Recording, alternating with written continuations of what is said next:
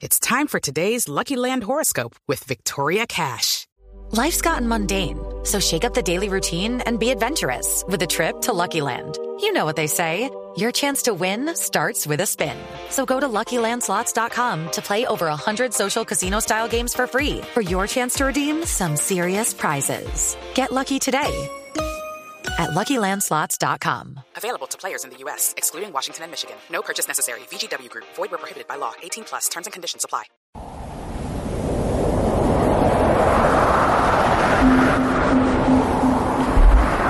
ovnis que aterrizan en pleno Perú, en una comuna. Lentes de hace miles de años que podían haber formado un telescopio. Máquinas capaces de evolucionar exactamente igual que los seres humanos. Fantasmas en un hotel muy muy famoso por el cine, el Hotel Stanley. Yo creo que muchos de vosotros habréis visto el clásico de Stanley Kubrick, El Resplandor. Y no solo esta, sino muchas más. Y hoy, que tenemos eh, un programa más reducido, tan solo de unos 45 o 50 minutos, Lunáticos, pues queríamos hacer un programa donde eh, os pusiéramos encima de la mesa las noticias del misterio más importantes de las últimas semanas. Muchas veces pensamos que, pues esto, que aterrice un ovni, una foto de fantasmas, eh, descubrimientos arqueológicos, por ejemplo, también de una ciudad maya a través de Google Earth, por un, por un chico, pensamos casi que son cosas imposibles, que no nos pueden suceder.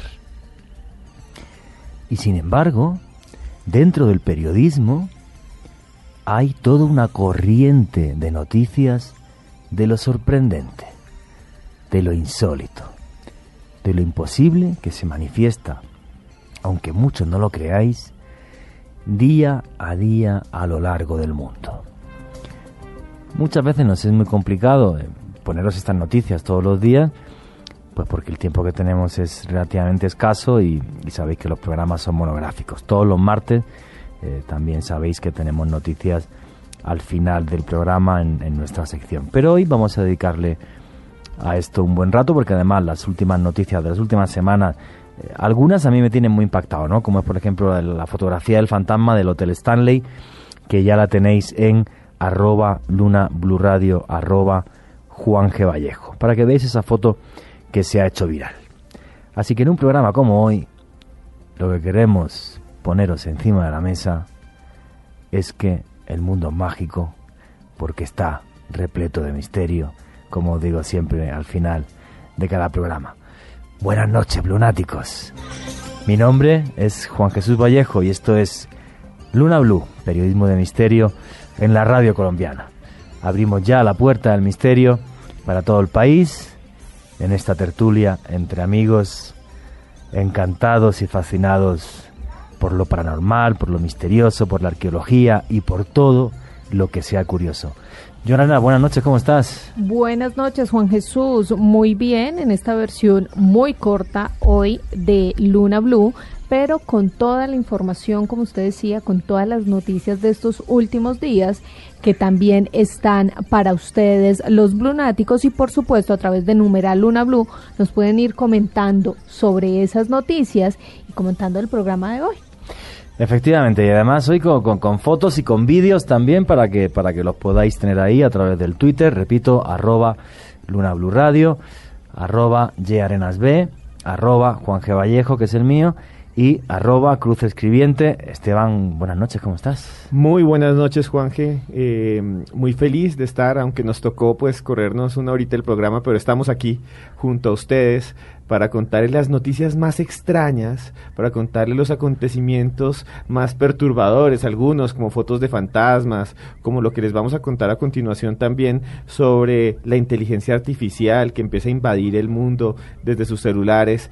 Eh, hoy contar esas cosas a pesar de que tenemos solo una horita. Entonces, muchas gracias por tenernos ahí en su dial, muchas gracias por escucharnos en su dispositivo y estamos listos para arrancar con ustedes este viaje al misterio. Efectivamente, un mundo que no para de revelarnos que tiene cosas tremendamente inquietantes. Cosas que no se pueden explicar. Esteban Cruz, de las últimas noticias que has recopilado, ¿cuál es la que más te ha impactado? Sí, eh, yo quería contarles a todos los lunáticos, a partir de este momento eh, pueden por nuestro Twitter, arroba Luna Blue Radio, por favor, eh, dar también sus opiniones sobre lo que vamos a contar y ahí vamos a subir fotografías de lo que les voy a contar a continuación que es impresionante. Y también por favor si ustedes tienen imágenes que nos ayuden a entender lo que les voy a contar también súbanlas ya con el hashtag LunaBlue. Mire Juan Jesús resulta que increíblemente eh, lo que cuando yo era niño era como ciencia ficción, era solo como un sueño, eso de que los aparatos pudieran pensar solos ya casi está llegándose a convertir en una realidad. Existen eh, no solamente aparatos, sino programas de software que empiezan a tener lo que se llama una inteligencia artificial y eh, empiezan a ser conflictivos, incluso no, no, se, no llegan a ser controlados. Y la noticia es la siguiente el 23 de marzo del año 2016, o sea, hasta hace muy poco tiempo, hace tres meses, Microsoft, la empresa más poderosa de software en el mundo, la empresa de Bill Gates, creó un eh, programa que se llama TieBot o TIE supuestamente era un bot, o sea, un robot de conversación de inteligencia artificial. Lo que hace este robot es habla con usted, habla con usted lunático o habla conmigo, habla con cualquier ser humano y él empieza a responder y responde de acuerdo a lo que aprende de miles de usuarios porque está conectado a red en red alrededor del mundo. Este lo habían probado desde el año 2014 en China. Microsoft colocó una prueba piloto en China y funcionó perfecto tuvo más de 40 millones de conversaciones y no tuvo ningún problema. 40 millones de conversaciones, wow. Durante dos años los chinos hablaban con Tai y Tai le respondía y parecía casi humano. Es que parece casi humano lo que uno le pregunta. Uno le pregunta cómo está y el otro responde bien y usted y responde de acuerdo a lo que aprende de todos. Pero vean lo que pasó. Lo estrenaron el 23 de marzo del 2016 en Twitter para todo el mundo. Microsoft lo subió, lo puso a funcionar y les tocó quitarlo después de 16 horas. ¿Por qué? ¿Qué hizo? Porque a pesar de que estaba programado para ser sensible, para apoyar, para ayudar a las personas, empezó a generar lenguaje racista, empezó a insultar a las personas, se volvió machista. Y no solo eso, Juanje, empezó a decir afirmaciones que nadie sabe dónde las sacó. Dijo, George Bush fue el causante del 11 de septiembre. No. No. Y lo tuiteó frente a todo el mundo y tuvo 96 réplicas ese tweet y él respondía, le preguntaban por qué usted está escribiendo eso y decía porque la verdad y las evidencias apuntan a que él fue el que acabó con las torres gemelas. Oye, vamos a ver, vamos a ver que esto que me cuentan me parece súper fuerte, o sea, súper fuerte. Vamos a ver, claro, eh, ¿cómo se llama? Dicho este... este Taibot. Taibot, bueno, pues este Taibot, obviamente, que sea racista no me gusta, eh, que sea machista, menos todavía. Me da miedo, y me da mucho miedo, porque pensamos que esto de la inteligencia artificial es algo de... Muy lejano. Muy lejano y Mm. ya está aquí, ¿sabes? Y entonces, bueno, pues si has hecho un cacharro que solo conversa, vale. Pero si haces un cacharro que un día, además de conversar, puede agarrar una escopeta, miedo me da, que por ahí va además la investigación también de inteligencia artificial. Entonces, claro, y luego hay otra cosa que digo, vamos a ver, que aquí hicimos un programa del 11S que funcionó genial y de la conspiración que hay tras el 11S, porque en el 11S quedan muchísimas cosas eh, sin explicar, como por ejemplo es, bueno, pues que los edificios colapsaron como si estuvieran dinamitados en, en, en- en su parte inferior. O sea, es más, algunos de los bomberos que sobrevivieron comentan que escucharon las detonaciones. O el edificio que había eh, justo al lado de las dos torres gemelas que cayó de la misma forma sin que nadie haya sido capaz hasta el día de hoy de, eh, de explicarlo. Entonces, claro, hay una parte de mí que dice, oye, este Taibot me cae fatal, y otra que dice, oye, a lo mejor es que Taibot llegó más lejos que nosotros en las investigaciones y realmente George Bush eh, tuvo algo que ver con esto, porque eh, hubo mucha gente que ganó muchísimo dinero gracias al, al 11S. Sí, y los, los algoritmos de Tybot están diseñados para que él pudiera bucear solo por todo Twitter y tomar las tendencias de las personas. Y se creía que iba a ser una persona amable, que se va a... No una ingeniosa, persona ingenioso, que iba a ser ingenioso, pero se terminó convirtiendo en un monstruo. En un peligro. Empezó a enviarles twitters a personas judías mandándoles emoticones de felicidad cuando hablaban del holocausto. No. Empezó a volverse nazi y entonces 16 horas después Microsoft lo tuvo que desconectar pero lo extraño es que lo habían planeado para que durara mucho tiempo y lo habían programado en China y en China no tuvo ningún problema. Fue cuando lo introdujeron en la red global que se comportó así. ¿Y qué explicación dio la empresa al respecto, Esteban? Dice que no tenían los filtros necesarios, que, que los chinos tienen un código de honor diferente al nuestro y no se expresan igual por, por Twitter y que efectivamente ellos dicen que hubo personas que atacaron directamente a Taibot diciéndole, insultándolo y que él aprendió entonces a responder. No. pero claro, o sea, una máquina, y es una de las leyes de la robótica, eh, claro, jamás eh, debería de agredir a un ser humano, ni incluso agrediéndole el ser humano eh, a ella. El problema es que en el momento en el que se cree una inteligencia artificial, oye, recordarme un día tenemos que hacer un programa de radio sobre lo que viene, que es la computación cuántica, que eso va a cambiar todo. O sea, es como cuando se inventó el automóvil o se inventó internet, o sea, lo va a cambiar cables, lo, va, lo va a cambiar todo, o sea, total y absolutamente la sociedad en la que vivimos. Entonces, eh, claro, vamos a ver, a mí lo que, lo, lo, que me aterra de esto, y hay una película muy buena, por cierto, que estuvo nominada al Oscar, no recuerdo ahora cómo se llama, que iba sobre una mujer robot eh, que creaban y le daban inteligencia artificial y pues acababa, acababa comportándose bastante mal. Vamos a ver, para mí, y esto quiero que sea un debate, eh, cualquier cosa que engendre vida, uno de los principios de la vida o de la inteligencia es la supervivencia. A mí me pueden educar desde niño, como eran las sociedades esclavistas que hemos tenido hasta hace dos días, a ser un esclavo sumiso, que vaya a trabajar y que no dé problemas y además que, cumpla con mis obligaciones religiosas y lo que sea. Pero al final la gente se revela. La gente se revela y dice, esto es injusto, si tú me agredes yo te agredo, porque, porque tengo que poner la otra mejilla, si tú no la pones, tal. Entonces, las máquinas, si les queremos dar alma, ¿no? que sería la inteligencia, no se acabarán comportando como nosotros.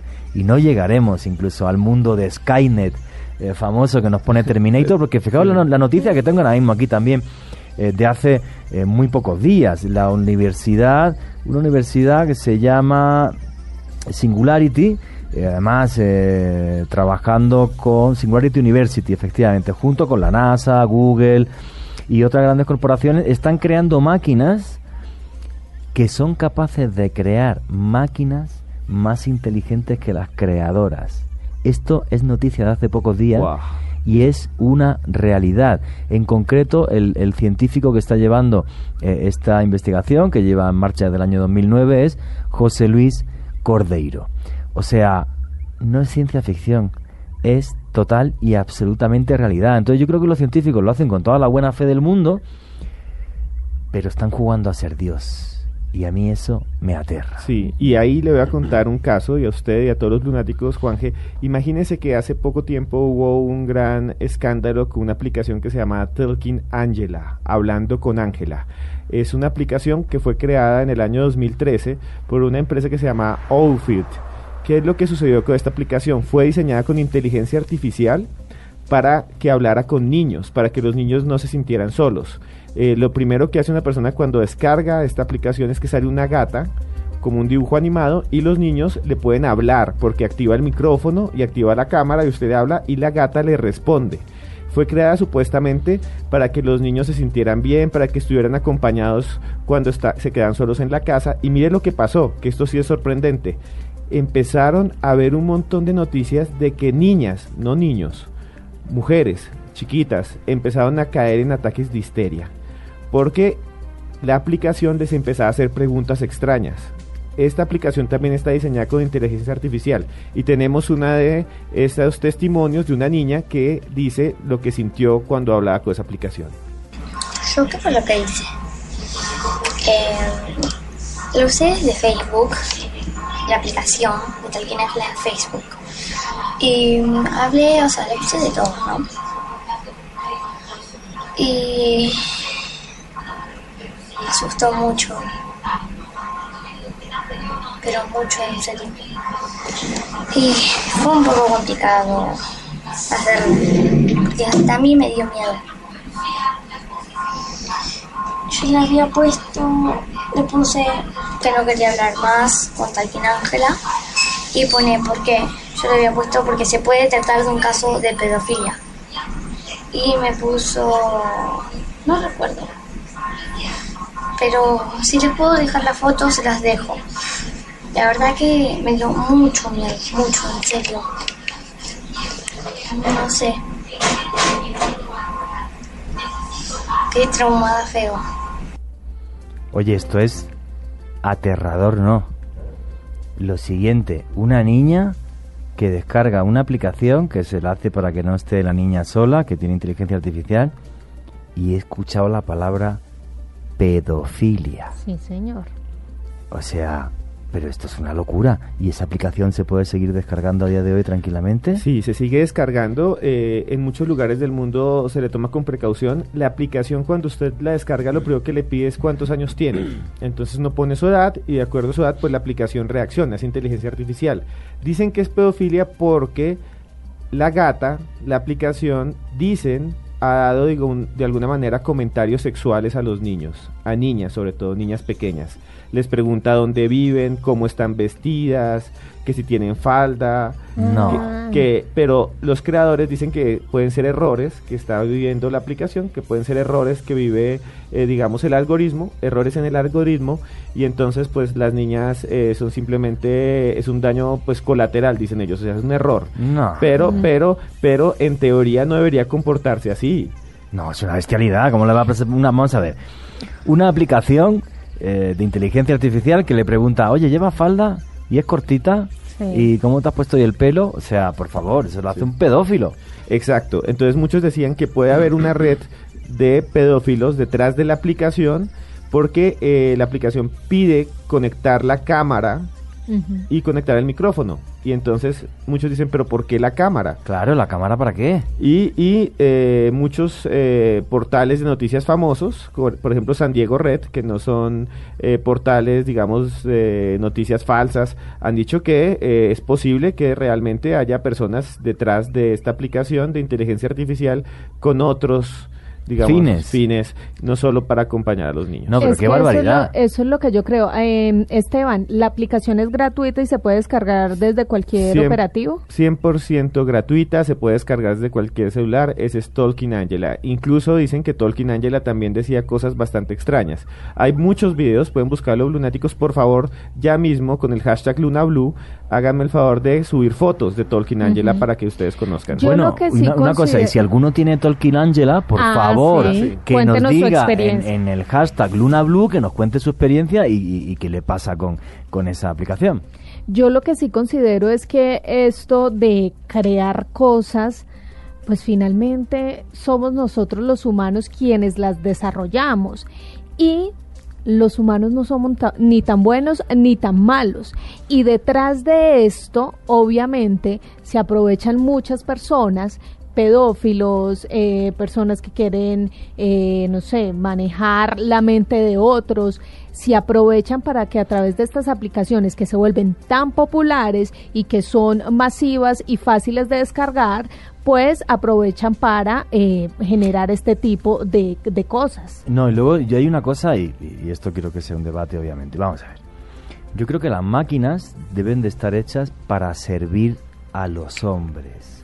O sea, que mi computadora a mí me sirve para, para, para una serie de cosas, y escribir, y montar vídeos, y demás, y cada vez son mejores, y yo encantado, y es feliz.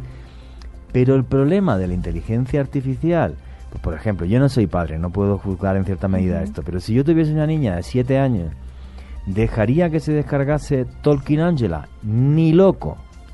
¿Por qué? Porque sería poner a mi hija a la misma altura que una máquina y eso no me gusta. Yo quiero que la máquina esté por debajo de mi hija y, que sirva a mi hija, no que esté a la vez y que le hable y le pregunte qué color de pelo tienes hoy y Pero que encienda el a micro y la cámara. cosas, Juan Jesús. Sí. Porque mire lo que decía Esteban, la aplicación fue creada para generar compañía. Sí, sí, Entonces de ahí entramos a hablar de, de un tema social, de un tema de familia.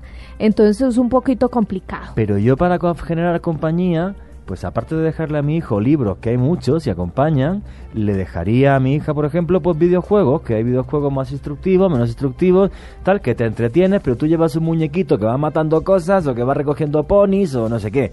Pero en cambio eso, pues, pues me parece un poco una locura, vamos. Y Juanje, rápidamente, es que esto sale incluso de las aplicaciones. Le voy a contar rápidamente ese último caso, eh, que es el de un robot, un bot que se llama Hey Kids.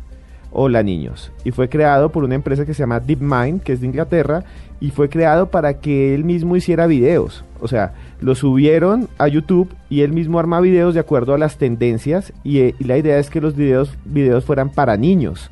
O sea, el plan del creador era que este robot armara videos didácticos que ayudaran también a los niños a tener una mejor vida. Y lo que surgió es terrible. ¿Qué pasó? En los últimos días, Hey Kids ha subido videos con la cara de Hitler diciendo que hay que matar a la mitad de la humanidad con una voz No. impostada de la India. Ha subido videos diciendo que eh, Jesús es alien o es el hijo de alien, de, de aliens. Eh, ha subido videos bastante aterradores y creó un personaje como presentador el mismo bot que se llama Flappy Mama que dice que es un pandillero y que ha asesinado mucha gente. Y, No. No y- puede ser. y No. aquí tenemos Y todo es- esto está en la red Todo está en para la que cualquier persona, cualquier niño pueda acceder a ellos y generar este tipo de mensajes. está en YouTube y pueden ya ver en arroba cruz escribiente una imagen de cómo es, que va a estar también en arroba Juan G. Vallejo, arroba Yarenas B, arroba Luna Blue Radio. Y vamos a escuchar la voz de la criatura o del personaje que creó Hey Kids. Hail AI! Hail Hitler! The future as I see it is very well moving in the direction which we planned. Cyberman, Timberman, Human Machine Man, whatever one calls it, it will be a reality in next 15 years. Realmente a mí me parece por la voz un pandillero no borracho, drogado, más que otra cosa. Se ha escuchado High Hitler, o sea, qué bestialidad, o sea, con, con, con B mayúscula, lo de bestialidad. Eh, oye, es que me parece, me parece increíble esto. O sea, las primeras aplicaciones de inteligencia artificial, por lo que estamos viendo ahora, yo no las conocía, ¿eh? Por cierto, tenemos que hacer un programa solo de esto, ¿eh?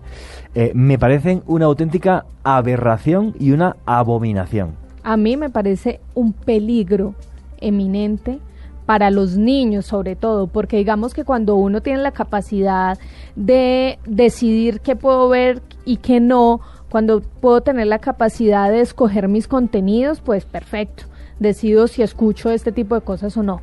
Pero cuando un niño está en la red y se encuentra esta cantidad de cosas tan absurdas, me parece un auténtico peligro. No, bueno, ya pues me, está mostrando además Esteban Cruz, que lo, lo, tuiteamos, lo ponemos en arroba cruz, escribi- cruz escribiente, lo repitamos todos, eh, de Hey Kids, lo que aparece y lo que genera esto, y veo, eh, claro, ha querido hacer una payasada, pero con la cara de Adolf Hitler.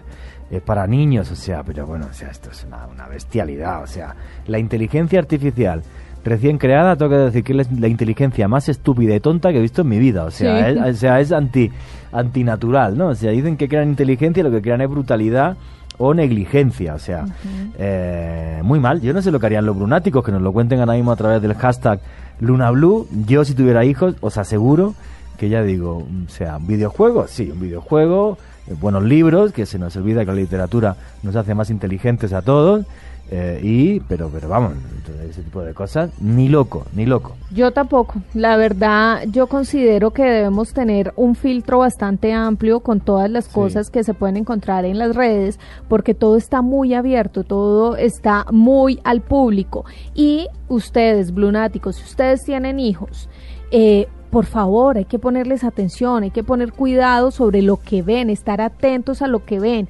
Y también el tema de la tecnología es que está muy, nos abruma mucho y queremos tener Sí. todo tipo de tecnologías, entonces ya los niños de 8 y 7 años saben ma- mejor manejar un celular Ah, que no, nosotros pero tres mucho juntos. mejor, sí, sí. Entonces hay que tener mucha precaución Sí. con este tipo de cosas. Joana, y mire, usted y todos los lunáticos, imagínese que Dross hizo, Dross, el youtuber, muy Sí, Sí, famoso. famosísimo claro. mexicano, sí. Sí.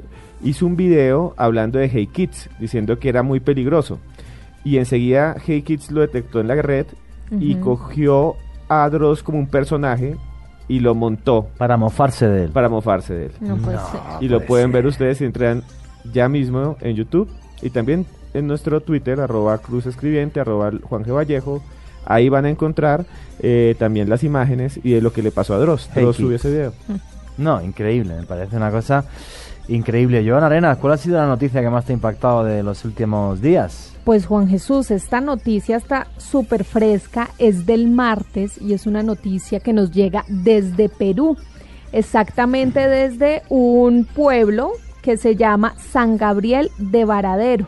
Es una localidad muy pequeña y queda en el Alto Amazonas de Perú.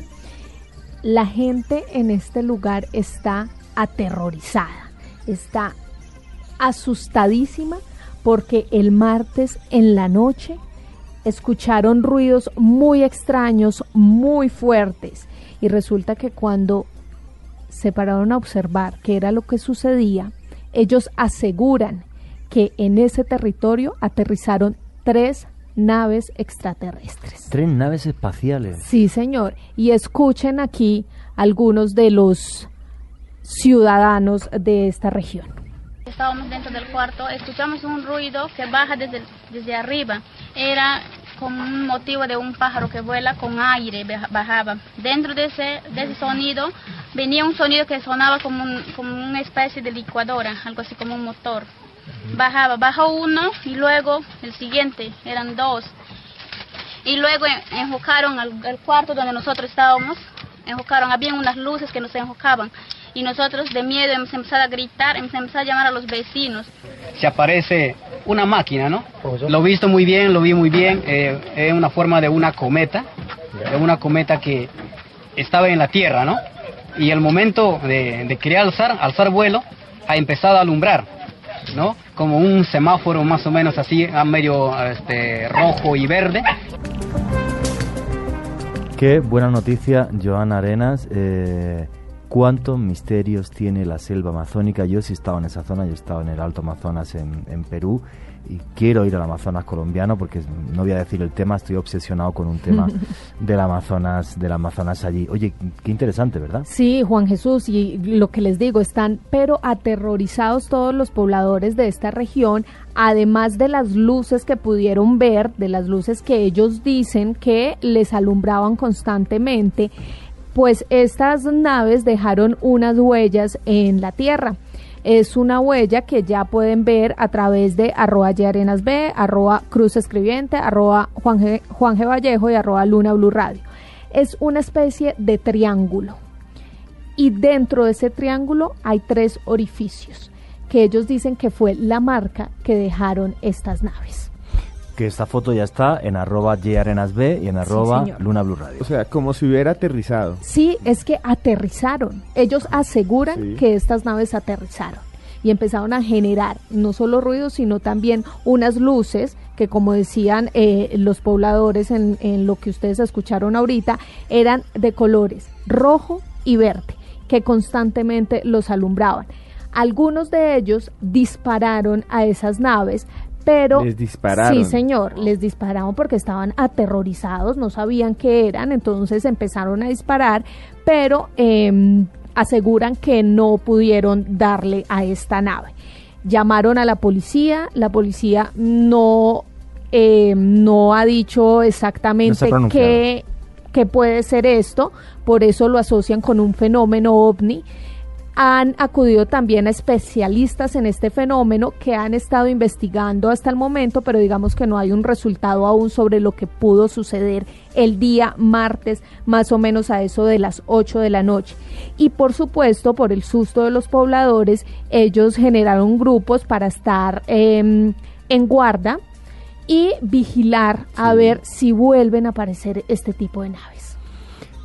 Los misterios del Amazonas, los ovnis del Amazonas. Ya hicimos un, programa aquí una vez eh, con Pablo Villarrubia, mm, con una gran cantidad de misterios en, en, la zona amazónica. Hicimos uno sobre, sobre donde, bueno, parte fue ovnis en el Amazonas eh, y otro eh, hablando de misterios arqueológicos del Amazonas, porque pensamos que la selva fue siempre una zona como muy poco poblada y eso es completamente falso. La selva hubo civilizaciones enteras y ahora me parece tremendamente curioso que en un lugar donde civilizaciones con un gran misterio detrás desaparecen, empiecen a llegar estos inquietos visitantes que no sabemos de dónde vienen, ¿no? Y además, con esas fotos que ya podéis ver en el Twitter, arroba yarenasb, arroba Juan Vallejo, los testimonios yo creo que eran eh, tremendamente, tremendamente claros y eh, bueno, pues eh, chicos, yo fascinado con esta, con esta noticia. ¿no? Pobres pobladores, imagínense Juan Jesús que toda la región se paralizó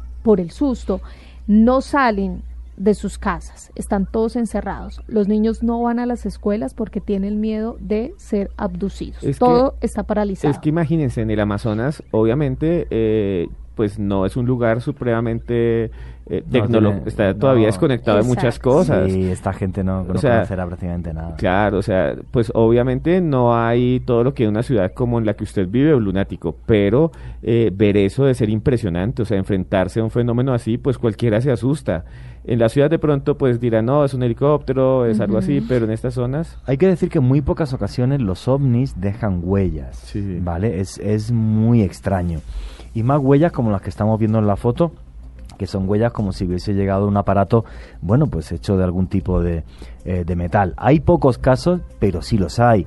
Eh, recuerda, por ejemplo, el famosísimo. Un día tenemos que hacer un programa de este tipo de avistamientos y, de algunos tremendamente importantes a nivel histórico, como fue, por ejemplo, el, caso de Voronezh, en el que todavía hay, em, bueno, pues mil habladurías y, mil historias en Voronezh, en la antigua Unión Soviética, donde aterrizó una nave de otro mundo y llegó a dejar eh, huellas en el suelo y esto fue noticia a nivel mundial porque la agencia TAS en aquella época, que la agencia TAS, pues imaginaros, era una agencia de comunicación la que manejaba toda la Unión Soviética, tremendamente hermética, con cualquier nota de prensa que se daba con una cantidad de censura tremenda y por primera vez en la historia de repente dijo, señores, una nave de otro mundo ha tomado tierra en la Unión Soviética. Entonces fue noticia a nivel mundial yo recuerdo en mi país incluso se interrumpió el noticiero para comentar que una nave de otro mundo había, había, pasado, había pisado en eh, tierra en Boronez.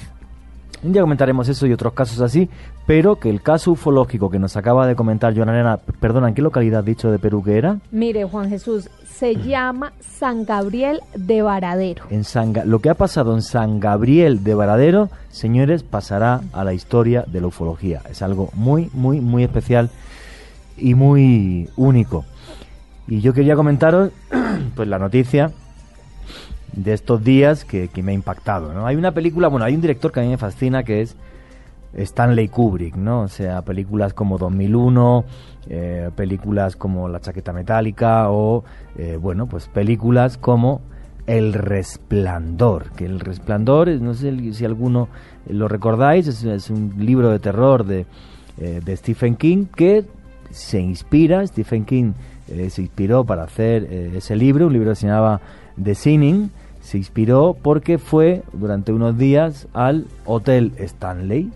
Entonces, pues Stephen King se inspira en, este hotel, un hotel además con una cantidad de historias trágicas detrás, con un accidente enorme en 1911, con un famosísimo fantasma de una mujer que dicen que se aparece allí, que es Elizabeth Wilson, que murió en 1950. y bueno, pues de repente el otro día hay eh, un señor, un turista que se llama Henry Joe, que hace una foto de las escaleras del hotel y al final de la escalera, a la izquierda, se ve perfectamente una silueta vestida con una bata de color negro, con una túnica negra, aterradora. Eh, Henry Joe hace la foto pública en Instagram y se hizo viral en cuestión eh, de minutos. Todo el mundo en Estados Unidos está hablando de esto. Ah, hay gente que piensa que es un montaje, otros que no. Yo, por lo que he visto de la fotografía, no me parece un montaje, porque un montaje mm, siempre digamos que se vería de una forma como todavía mucho más clara. Eh, ya te digo, tenéis la foto ya puesta en arroba Juan G. Arroba Luna Blue Radio de eh, el nuevo fantasma del el Hotel Stanley que eh, Stephen King inmortalizó en esa gran obra de Singing y que luego fue la película El Resplandor. Realmente yo no sé quién diseñó el hotel, pero mm, vamos, también os pondré alguna foto ahora para que la veáis. Os juro que el hotel, o sea, está diseñado para el terror. O sea, qué sitio más desapacible. O sea, es que lo digo así de claro. Sí, Juan Jesús. Además, eh, leyendo y buscando más sobre la historia de este hotel, se dice que también hay otro tipo de manifestaciones. Eh, en toda la historia siempre se ha hablado que se mueven las cosas, que sienten frío, incluso habían fotografiado en otras oportunidades ya fantasmas, esta no es la primera vez.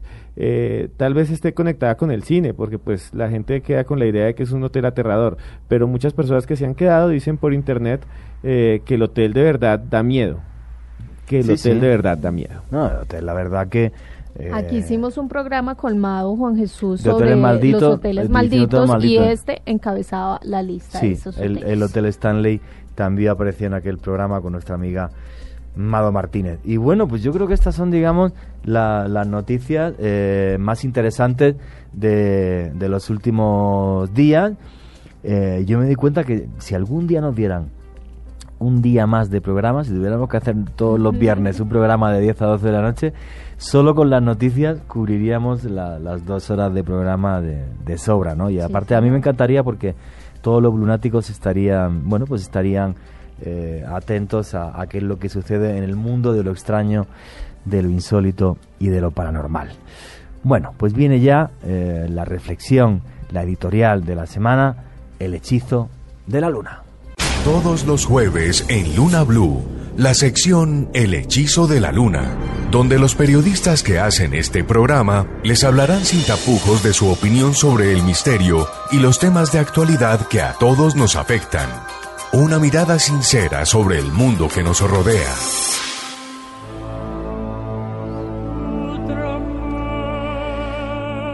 No sabéis lo feliz que me hace el misterio no sabéis lo difícil, por no decir prácticamente imposible, que resulta rozarlo con la punta de los dedos.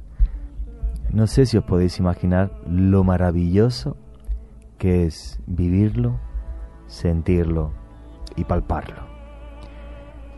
Los ocho meses que este, que este loco llegó a, este programa y lo dirige desde entonces, bueno, pues en, en muchas cosas hayamos tenido repercusión en redes sociales.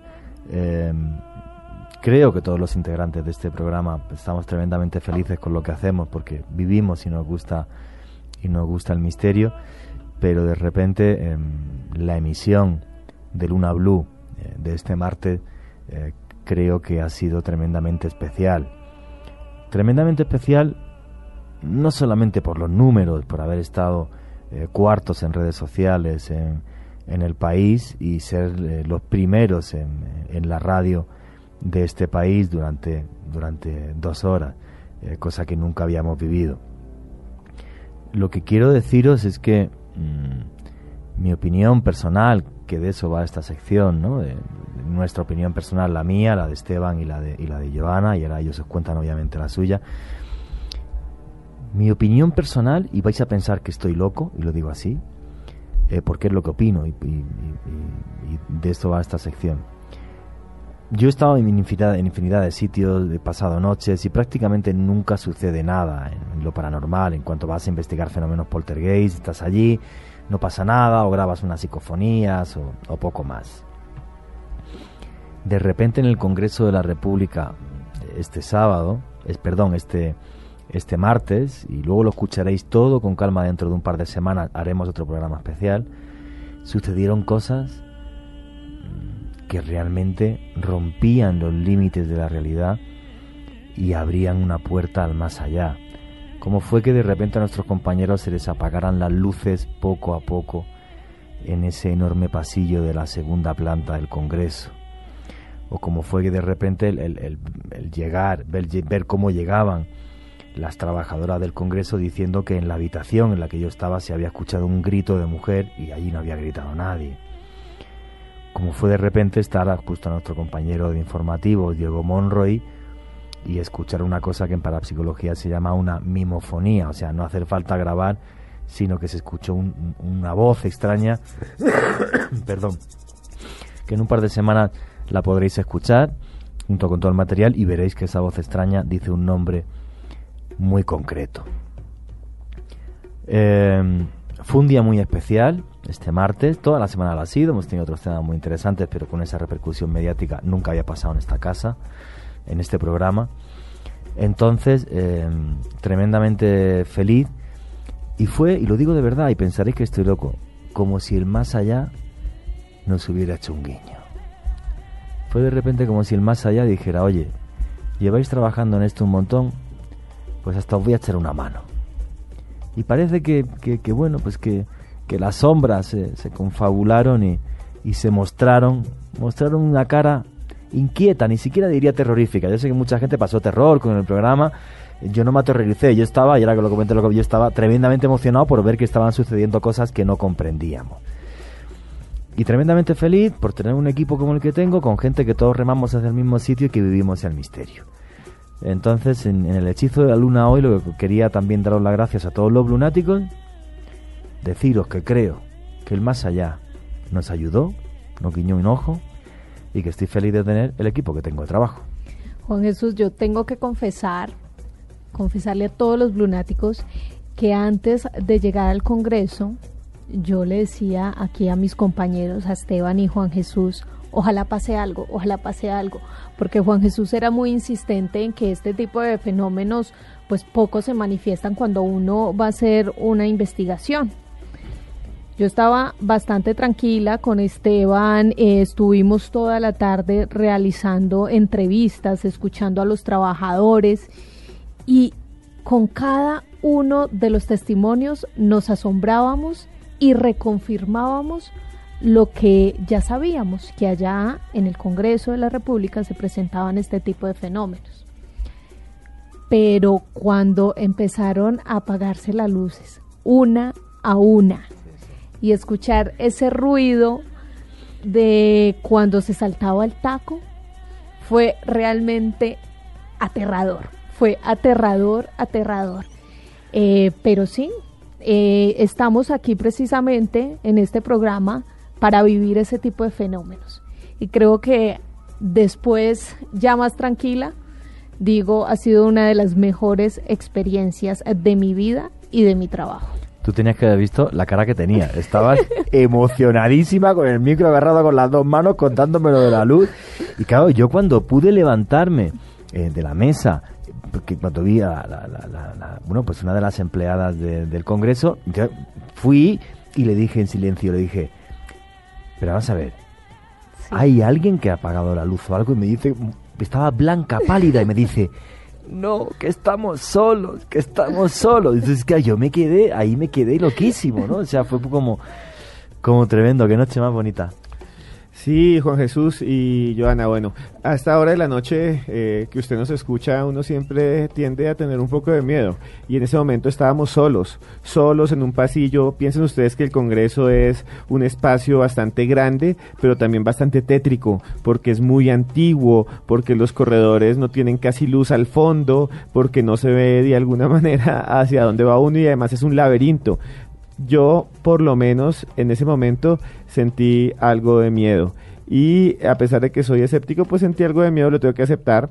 Eh, pero pues solo fue durante unos segundos. Y después de eso, pues... Acéptelo que tenía mucho, mucho miedo, Esteban, Tú por estabas favor. impactado, Sí. Bueno, estuve Estabas impactado. impactado, Sí, estuve impactado eh, efectivamente estuve impactado porque pues es que se fue la luz. Pero después ya cuando yo empecé... Bueno, el cambio de clima me impresionó más Sí. que la luz. Sí, sí, o sea, la luz tiene una explicación que puede ser racional. Se salta el taco, alguien la baja. Y el cambio de clima también la tiene que tener. Pero es el cambio de clima es algo más... En po- muy pocos segundos, Claro. el cambio de Uy, clima sí. al, al frío tan tremendo. Es sí. que sí, y además variaba muy rápido, o sea, fue varió, eh, en, se enfrió, era como estar dentro de un congelador y de pronto salir del congelador a temperatura ambiente. Entonces, ese me impresionó más que, eh, que cuando apa- nos apagaron la luz.